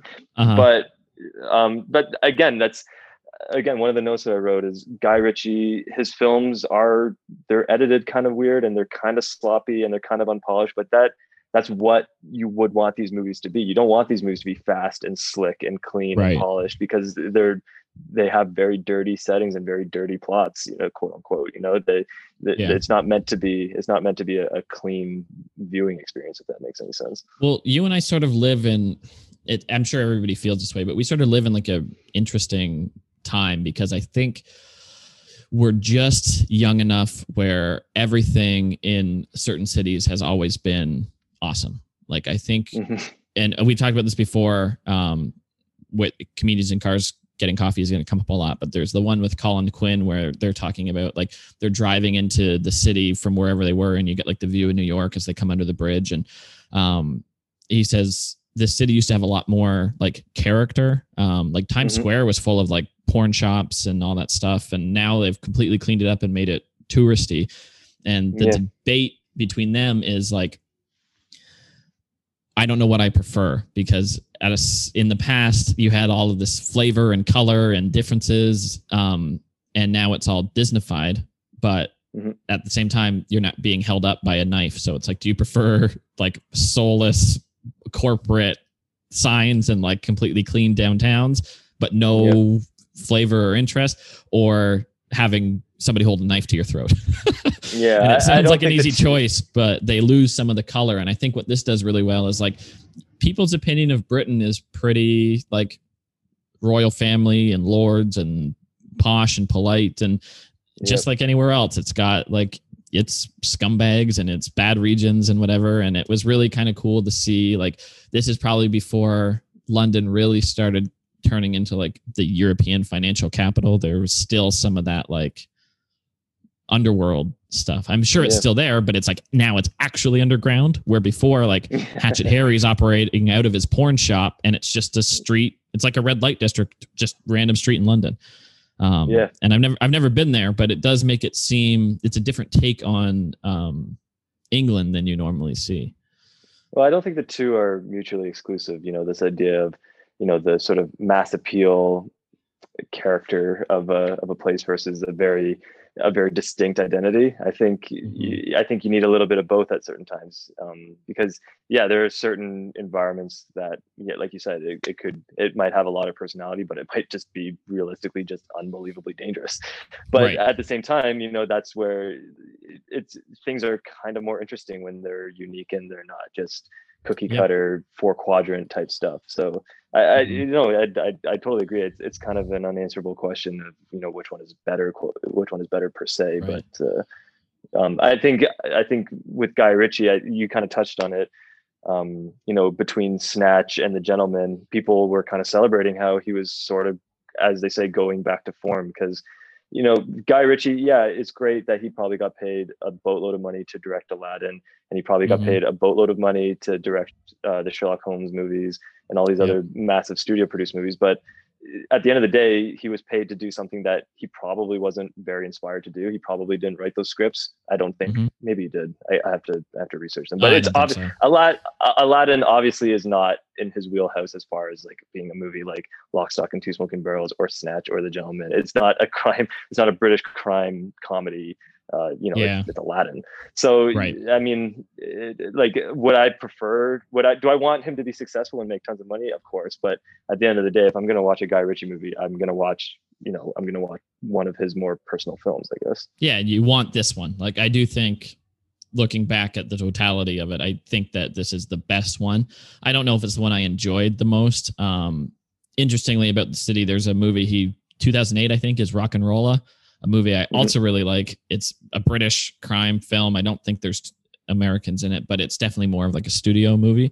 And part of the Mhm. plot from that one is like they there's like a Russian billionaire and their complaint about them is that they keep coming in and buying up all the property and they're making it really expensive for people to live there. So you can see London changing just in the career of Guy Ritchie is like in 1998 it's Right. these sex shops and in Snatch it's these underground boxing rings and then by 2008 it's bankers and art thieves and everything and then um you know it keeps progressing. So it's kind of interesting to see in those Yeah, four movies you do get to see London change and this is how naive I am about this kind of stuff. Is I went, I was in Amsterdam um, two years ago, and we went to the red light district, and my thought of it was like, oh, this is going to be like a charming place. Like it's like eh, I don't know why the fuck I thought that. It's drugs and prostitutes and all of this stuff, and I just thought it was going to be like that's quaint and that's not kind of on you. yeah, no. And my, when I said that to people, they're like, "What? Why? How did you even think that was like?" I don't know. I just thought it was like this nice little Dutch town where there was this tiny quarter, and like it was so oh, naive. Oh, you just go to these towns. Oh, I just expected if it was a tourist attraction that it would be family friendly. Not, I didn't expect it to be family friendly, but I didn't think it was going to be as like. I don't know. I actually didn't really so like you it saw that much. Naked made me bit- women displaying themselves in these shops I for people to didn't come and look know at. that's what how, it was. How shocking were you? How shocked were you when you saw it? I knew that? that it was the center for prostitution, and I knew that was the draw. And I guess I kind of thought that they wouldn't be on a single stool in the windows. I didn't know that it was like an almost an auction. You know? Like I, oh my god! yeah, Oh, naive. Alex, But that's you go to these downtowns. when we went to New York um, in grade eleven, we got nothing that you couldn't have gotten in Toronto. You know, that was a cool Yeah. trip, and I'm glad I went. And you've been again, but I've never been back. And it's cool to say you went to New York City, and we got to go to Madison Square Garden. So there's stuff like that. But as far as it being like, it, there was nothing about New York that I couldn't have gotten in Toronto, with the exception of like the odd building. And like, I can't have gone up the Empire State Building, but we have the fucking CN Tower, so I don't really see the Mhm. huge difference. I don't. I never felt a culture of New York, and one thing that really does come across in this movie is like, even if it's not the dominant culture, like it is kind of cool to see how diverse England is. Um, I have a friend here. Um, I don't know where she's from in England, um, but she's tall and blonde and she speaks with a nice accent and she's polite and whatever. And then she's dating this like not a judgment on him, but I don't know how to describe him other than an absolute goon. Like he just is like like he's just this big lumbering guy. He's rude. He's just not rude um in an offensive way. He just is like a little bit Boisterous, maybe. crass. Yeah, and he's like he's just like a soccer hooligan and he's got a completely different accent. And I said to her, like, oh, like, where is he from? And she goes, he's like five minutes away from me, like up the road. So he's from a different village and he's got a complete different accent. And I think one of the knocks on England is like, and they get into this in Snatch, is like the um the pikeys or the gypsies or whatever they are live 20 minute drive away from them, but they speak a language that even the British people who speak a lot of um who are used to slang can't understand. Like they show up in the yeah. in Snatch and he's trying to buy a caravan. And Brad Pitt goes, Do you like dags? Dags. And then the guy's like, What? Sorry? He's like, Dags. He's like, Oh, you mean dogs? Like it's just like the different Yeah. sound between the O and the A. Like there's so much like culture clash, even though they're all British, they're mostly white. Um, it's got some real like energy to it. And I just like that stood out this time as it did seem really, really like an interesting place, not just like your I- typical view of London. I I think maybe we kind of take that that sort of uh, in North America we take for granted just how how diverse and multicultural things are. You know, we get a, Mhm. like Canada has so many immigrants, and uh, you know that's it's great, but I think uh, it kind of when you go to other countries, every it's much much more. I think the cultures are much more homogenous, so the Mhm. differences maybe stand out a little bit more. Whereas here, I mean, there's so many different cultures that you see on a daily basis, and, and, Yeah. regardless of where you live for the most part. Um, it's it's uh, you know it's maybe it's not as shocking to us. I don't know if that if that's to your point or not, but that's Mhm. I don't know. this movie just has a lot of really cool um internal and external conflict like the guy um barry the baptist uh harry's like right hand man the big guy he um hates the northern monkeys the two guys that he hires to like steal the guns like he leaves he goes so i funny. fucking hate these northern monkeys and then the, he leaves and the guy goes i hate these southern fairies like they just hate Yeah. each other so much uh, they do have a really good chemistry, and that's one thing I really liked about the four of those guys. Um, Tom Soap, um, what's Jason Statham's character's name? Uh, Doesn't matter. remember. Yeah. Um, yeah, whatever. Anyway, the four of those, the main guys, four they them, really yeah. do seem like brothers. Like the scene where they're um, they're driving back from the night at the bar, they're celebrating, and they're gonna go to their house and get their money and go pay Harry, and they kind of have like the folksy music playing over top of them. It keeps cutting between them and the gangsters breaking into their house, getting ready to like ambush them. Yep. And in the Yep. car, they're all just sitting telling jokes. And you never hear the whole joke. You just like hear the uh, the setup or the punchline for a different joke. But they're all just in the Yeah. car driving around and laughing and seeming like have a really good time. Like there is a really good energy um, to it. It's a lot of good character building. But I think the story. I'm surprised you had to watch it twice. I guess I take it a bit for granted because I've seen it like a lot. Um, but I Yeah. didn't think it was that I didn't think it was that confusing. I think Snatch can be and RocknRolla can be, but um, this one I think was like pretty pretty clear. But I guess you Yeah. don't think so. For me, it was it was a combination of like the plot does kind of slowly get very convoluted, but also again just the very very heavy British accents, the British Yeah. slang. Um, maybe I just wasn't paying attention. Maybe I was just maybe tired when I was watching it the first time. But I, I Mhm. personally just kind of found it difficult to follow. And then once once you kind of fall off the track, and then things start uh, Right, sort of revealing picking up. themselves, like all the different plot twists, it's you you just it's very difficult to get on board. So I did have to watch it again, and I paid a little bit more closer attention. Maybe I just have bad Mhm. attention span. Who knows? But I think the the payoff for for maybe multiple viewings, and, and like you said, you you've seen it multiple times at this point. The payoff of paying attention or or seeing it multiple times, it's this is a really really I think super underrated funny um, Yeah. uh, movie by by Guy Ritchie. I, I, There's yeah. A really funny part where the bartender is talking to Tom to explain who Rory Breaker is, the guy with the afro. Yeah. And Yep. he they are literally subtitling him because he's speaking in such thick slang that you can't understand at all. And like it's right at an yeah, yeah. airplane where the lady comes up who speaks jive to the like the two black guys on the plane. It's like they can't speak to the stewardess. But he's talking about like um they write the subtitles so formally like it's like please remove yourself from this bar but the bartender's saying like fuck off and like get out of here. And he's like uh, he's drinking ping pong tiddly in the nuclear sub.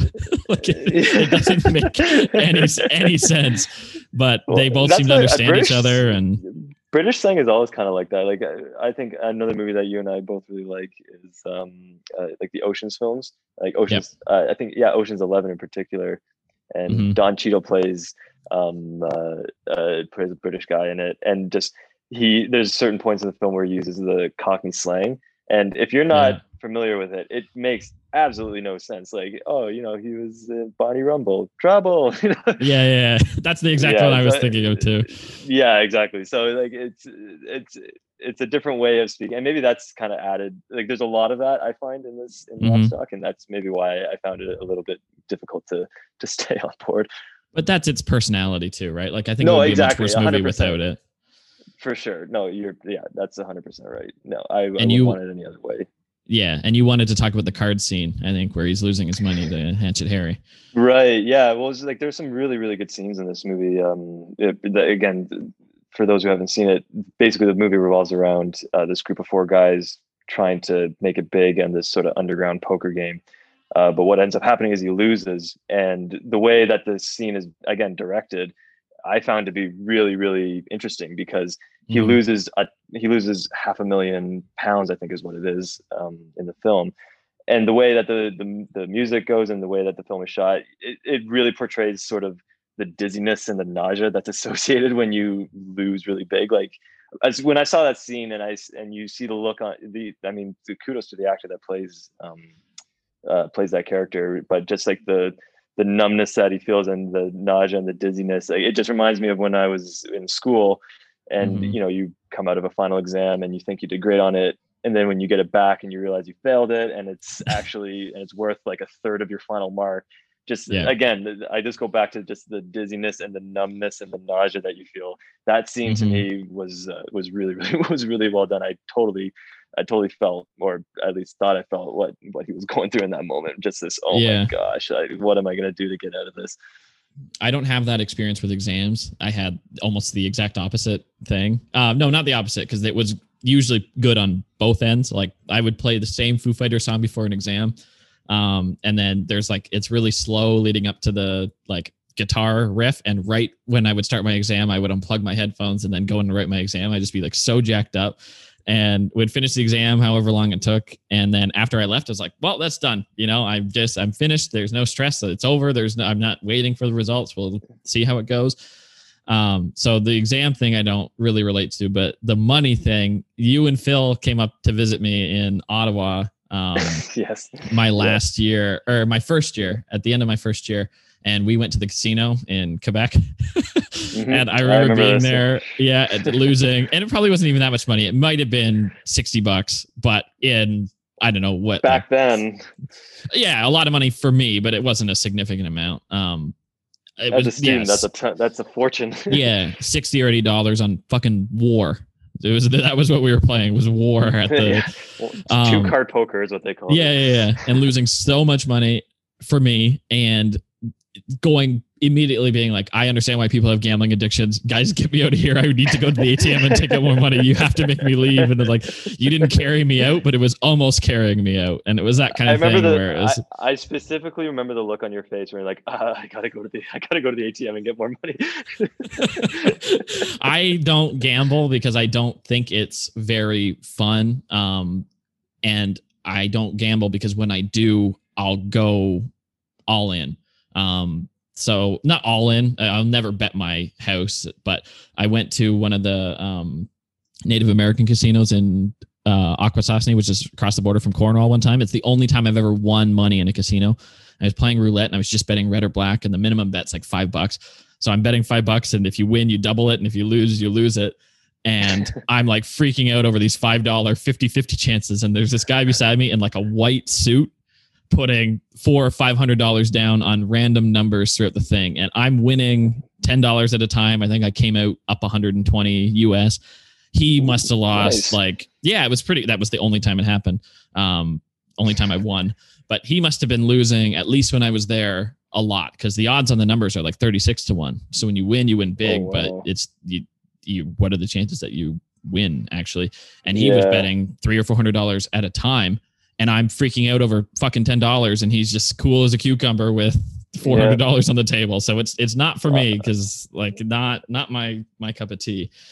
Um, my dad once said it well is like some of the fun of going to a casino is not actually gambling; it's watching guys like that throw away thousands and thousands of dollars because ugh. you know that they probably go there all they're probably regulars. So four hundred dollars yeah. for them that's you know instead of buying a new cell phone uh, or uh, getting a new TV or whatever buying right. new uh, buying something nice. They they're the way they use their disposable income is to get that little rush the, the potential to, to bet. People people live their entire lives that way. People bet way more than that you know? You oh my god. horror stories of that kind of yeah. stuff. The downside is not worth the upside but i know that lot gambling loss experience, eh, but it's not half a million pounds. It's 50 bucks. Yeah. Can, but, you, can you imagine? Yeah. but I, I, felt the same way afterwards. Like I said this to Anita, cause I, I know from experience, if I, we have to make a major purchase, like if we ever buy a car, if we ever buy a house, it's going to be the worst day of my life. Um, it'll be exciting in some ways, but the idea of turning over that much money to somebody makes me sick. Like when I bought my first car, it was not a pleasant experience at all. It just like it wasn't like, oh, I have a new car. It was like I'm fucking down 10 grand. Like, oh my God. Like just in the pit of my stomach just hit so hard. And I can't imagine that 500,000 pounds. Um, Well, not only that, it's not that you owe somebody five hundred thousand pounds. It's if you don't pay it off. They say in the movie, you don't pay this off, we're going to cut your fingers off. So Yeah. there's uh, I- that that only adds to it. And I think that thought the it was really- attitude yeah, the attitude of uh, of being oh you know you, you have like the the opposite of an impulse buyer. I think that's probably healthier in the long run, uh, even though it Yeah. would be more comfortable for you.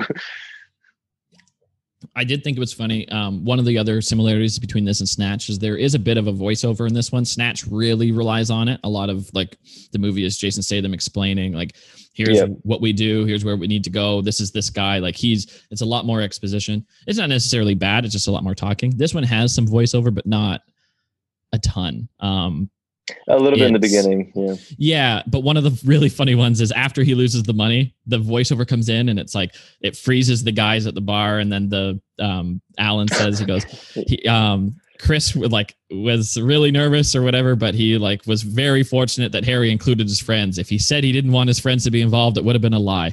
And then it cuts back and the scene starts moving. He goes, "I wish to Christ he would have just let me settle this by myself." yeah, But such a good line. I remember, yeah, that part specifically made me laugh out loud. Really, really. yeah, that's a good one. yeah it was such a good like little cut in and it's one of those things i hate voiceover um but when you use it well um or you use it and it like gets built into the narrative a bit um it's it can be quite good and that was an example of uh how they used it really well Well, it's kind of a trademark of Guy Ritchie movies too. I don't know if you remember. Um, we used to really like watching college humor videos. This uh, Mhm. YouTube account, um, and they, their whole thing was they made these little short, funny videos about just random things. But one of the videos that they made was a parody on Guy Ritchie movies, where they basically just kind of they take all the sort of Guy Ritchie isms and make a made a funny video about it. And one of them was this idea of a, a narrator t- sort of explaining these characters uh, in the film and kind of what their quirk is and what their purpose to the story is almost.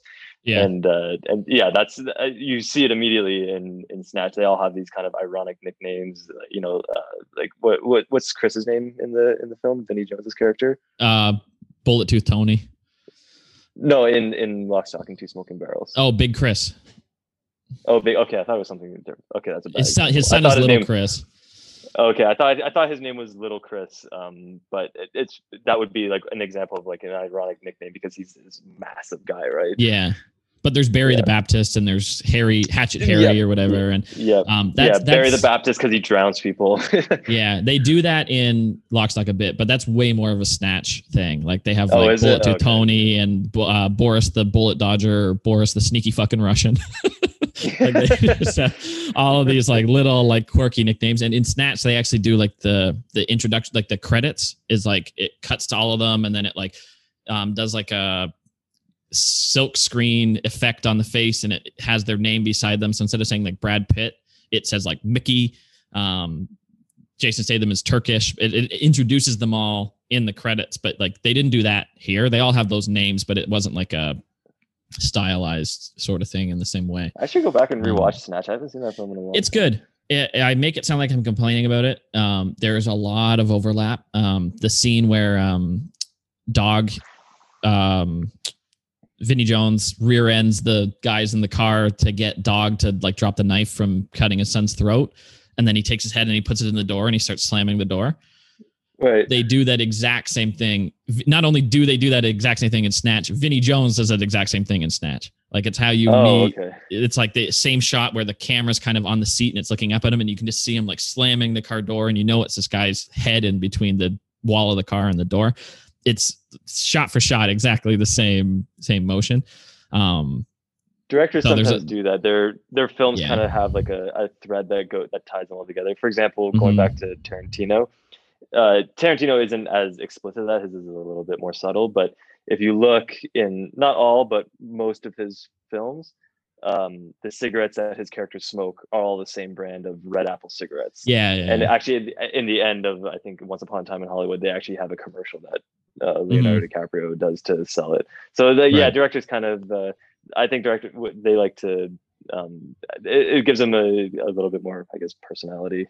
hmm and it, it is a good movie i just think i haven't watched that one in a while but i think just like Mhm. looking back now i think i preferred that one for a while but i think that lock stock is my um my favorite one now it just it is it is quite good. Um, you made a note about him doing something like an Ocean's movie. Yeah, what, what do you think about that? Like, if he wanted, I mean, obviously he gets paid probably more for doing these sort of big budget uh, studio produced films. Like, do you think? I, I kind of thought like what what sort of fran- existing franchise would he fit into? And I thought the Ocean's movies would be a good fit. Like, what what do you think about that? I, th- so much of those movies are about like glitz and class though like Yeah, especially when they're in europe like um you know um that one is a lot about like they're thieves but they're like gentlemen thieves and they have all of these like Right. rules and codes and stuff so you have like a note where it's like oceans 11 and uh grittier version i don't know if you if i think if it's grittier it's not oceans 11 um Okay, I, yeah. I think I see what you mean about like the uh, complicated plots and the heist and the twists and everything. Um, well, the way that I kind of saw it was, you know, what Christopher Nolan did for Batman was bring it, you know, before Batman Begins, Batman was this very cartoony Joel Schumacher, very Mhm. colorful primary colors, and then Yep. he brought sort of a grounded realism. I thought, hey, it would be cool, I guess, if Guy Ritchie kind of did the same thing with an Ocean's movie, you know, because like I said, you, like you brought up, like Ocean's movies are very everybody's super cool, everyone's super slick. It takes place in Vegas, this very glamorous lifestyle. Wouldn't, Yeah. wouldn't it be cool if it was the same, you know, heist type film, but at sort of that UK street level? But then it kind of dawned on me at that point that that's kind of what a Guy Ritchie movie is to begin with. yeah, yeah. like, like, it's like Guy Ritchie movies are just darker, grittier versions of Ocean's movies. They're grittier uh, heist films, basically. it is funny when something so you have a complicated thought and then something so obvious dawns on you. I remember we at my school we were trying to figure out um, a new way to like. There was four periods in a day, and then we had 30 minutes at the end where the kids just like came and met their teacher, and you're supposed to catch up with homework or whatever. And we didn't really like it, so we're trying to figure out a way to like work around it. And I'm spitballing with the principal, just going back and forth. What if we did this? What if we did that? This school does this. Maybe we should try this. And then we got so deep in the weeds of it that at one point I like literally said, I was like, it would be nice if we just could have like a 30 minute window at the end of the day where we could meet the kids. And the principal was like, that's what we have. Like, that's what we're trying to fix. And I was just like, oh, fuck. Like, I just like completely walked into that Just trap. in a huge circle. yeah. It's like I came to the realization that the idea, I had this brand new idea to add a 30 minute period to the end of the day. And that was the exact problem we were trying to solve. Like, it just was so wrapped around the idea of that makes you a changing something. or if Like, that makes you it makes you an idiot. it's an idiot for sure. It's an idiot. Yeah. one thing I did think was funny was, and this goes to the Britishism of it, or whatever you want to call it. Um, Yeah. The last standoff with um, Big Chris and Tom in the office, where Tom has the guns, but they're not loaded, and that voiceover comes in again. It's like, and Chris needed to respect that Tom had two shotguns in his hand and couldn't make a move, and Tom needed to respect the fact that those shotguns weren't loaded, so they both just left, and everybody else got arrested. like it just cut through all of it. And one thing I thought was like, that's such a British uh, talk about it being un-American. That's such a British thing. Is like they both like look at each other with some respect, and then they both like politely make their Just way politely, around. and- yep. and it reminded me i got in uh, some tax trouble a couple years ago because i didn't know so what happened was if you move abroad you're a non-resident in some cases if you don't have any assets in, in canada um, Okay. so i applied for non-residency because i don't have to pay taxes like that's fine that's completely legal and i had worked here for two years and i was like you know what? I'm sick of paying taxes and not getting any of the benefits from it so i'm going to apply for non-residency. So i did but what i didn't know is it made it like um, retroactive. So it's it's not from when you apply it's from when you leave. Mhm. so one of the consequences of being a non-resident is you're not allowed to invest. So i had invested while i was away thinking i was a resident and then it turned out i was a non-resident. So all of those investments were illegal so Oh, the the it not in a and here's the funny part it's not a big deal because i messaged the or whatever called the government. I said this is what happened. Um, i didn't know i was an non-resident so my status came through. I immediately closed all my investments they're in the bank account. Um, i'm trying to follow the procedure. I just want to make sure everything's square so i don't get in trouble in five years for tax evasion. And Yeah. uh, because I made money on the investments and I wasn't paying tax. So I was like committing tax fraud, but accidentally. So they like gave me like a three thousand dollar fine. so then I said, I was like, I'm like, I have the money. It's the it was the profits I made from the investment. That's what they fine you. Um, so it's it's completely fair. They weren't like, but it was still three grand I had to pay. So I was like, look, I just want to get this settled. What do I need to do? Like, oh well, like you know, this happens a lot. Canadians go abroad and they don't fully understand the rules. They're a little bit complex. So like, if you just write us a letter explaining what you did, like maybe like throw an apology in there, like we'll let you keep the money. That is the most Canadian Really? fucking thing. yeah. No It was like way. it's like you made a mistake. you? You've yeah, it was like you've made a mistake. You've done the steps to fix it. It's in the grand scheme of things, three grand on a tax evasion is a lot for an individual. It's nothing to the government. So like, oh, just like claim it, fill out the paperwork, and then include a letter explaining what happened, what you did, and like say you're sorry for the say you're sorry. inconvenience Oh and God, then I got to no keep the investment money. And I was like, that is the most No. Canadian fucking thing in the world. Like you just apologize and they let you keep your money. And that's, what I That's thought when I was watching the British standoff was there was the two guys with guns and it's a tense moment. And then they both just like kind of nod at each other and then go out the side doors. I cannot think of another culture that can simultaneously have like some of the most scary people in the entire world. Like when you think of British crime mob, like mobsters, some of them are terrifying individuals. Yeah. But it's also a culture that's so stereotypically polite and Yeah. Like, yeah, b- b- eh, proper and tea and Right. crumpets, all that sort of stuff. yeah. And so that yeah, that's that scene, yeah, of them just politely walking away when they could both murder each other. Yeah, that's Yeah. so apropos for for for a British crime movie. And if this were a Tarantino movie, that's what would have happened, right? Like there would have been the Oh yeah, quick camera sure. turns and whipping around and everybody would have been dead and that does happen here but you don't really see it and uh, you know it's it's a really cool world it's a really cool like tension that they have um, the soundtrack is really good it kind of reminded me of Yep. the Superbad soundtrack it's a lot of like funk and like old soul music and Yep, um, yep. there's a good iggy pop song in there and um, I guess the unanswerable question for this is at the end of the movie when Tom's hanging over the bridge and he's going to dump the guns and they're calling him trying to get him to pick up because they realize they're worth something. What do you think he he does? Like I know it's it's I think not a uh, cliffhanger, yeah, but I think that's kind of what the part of what makes there's a where am I going with this? These kind of these types of sort of British uh, crime movies.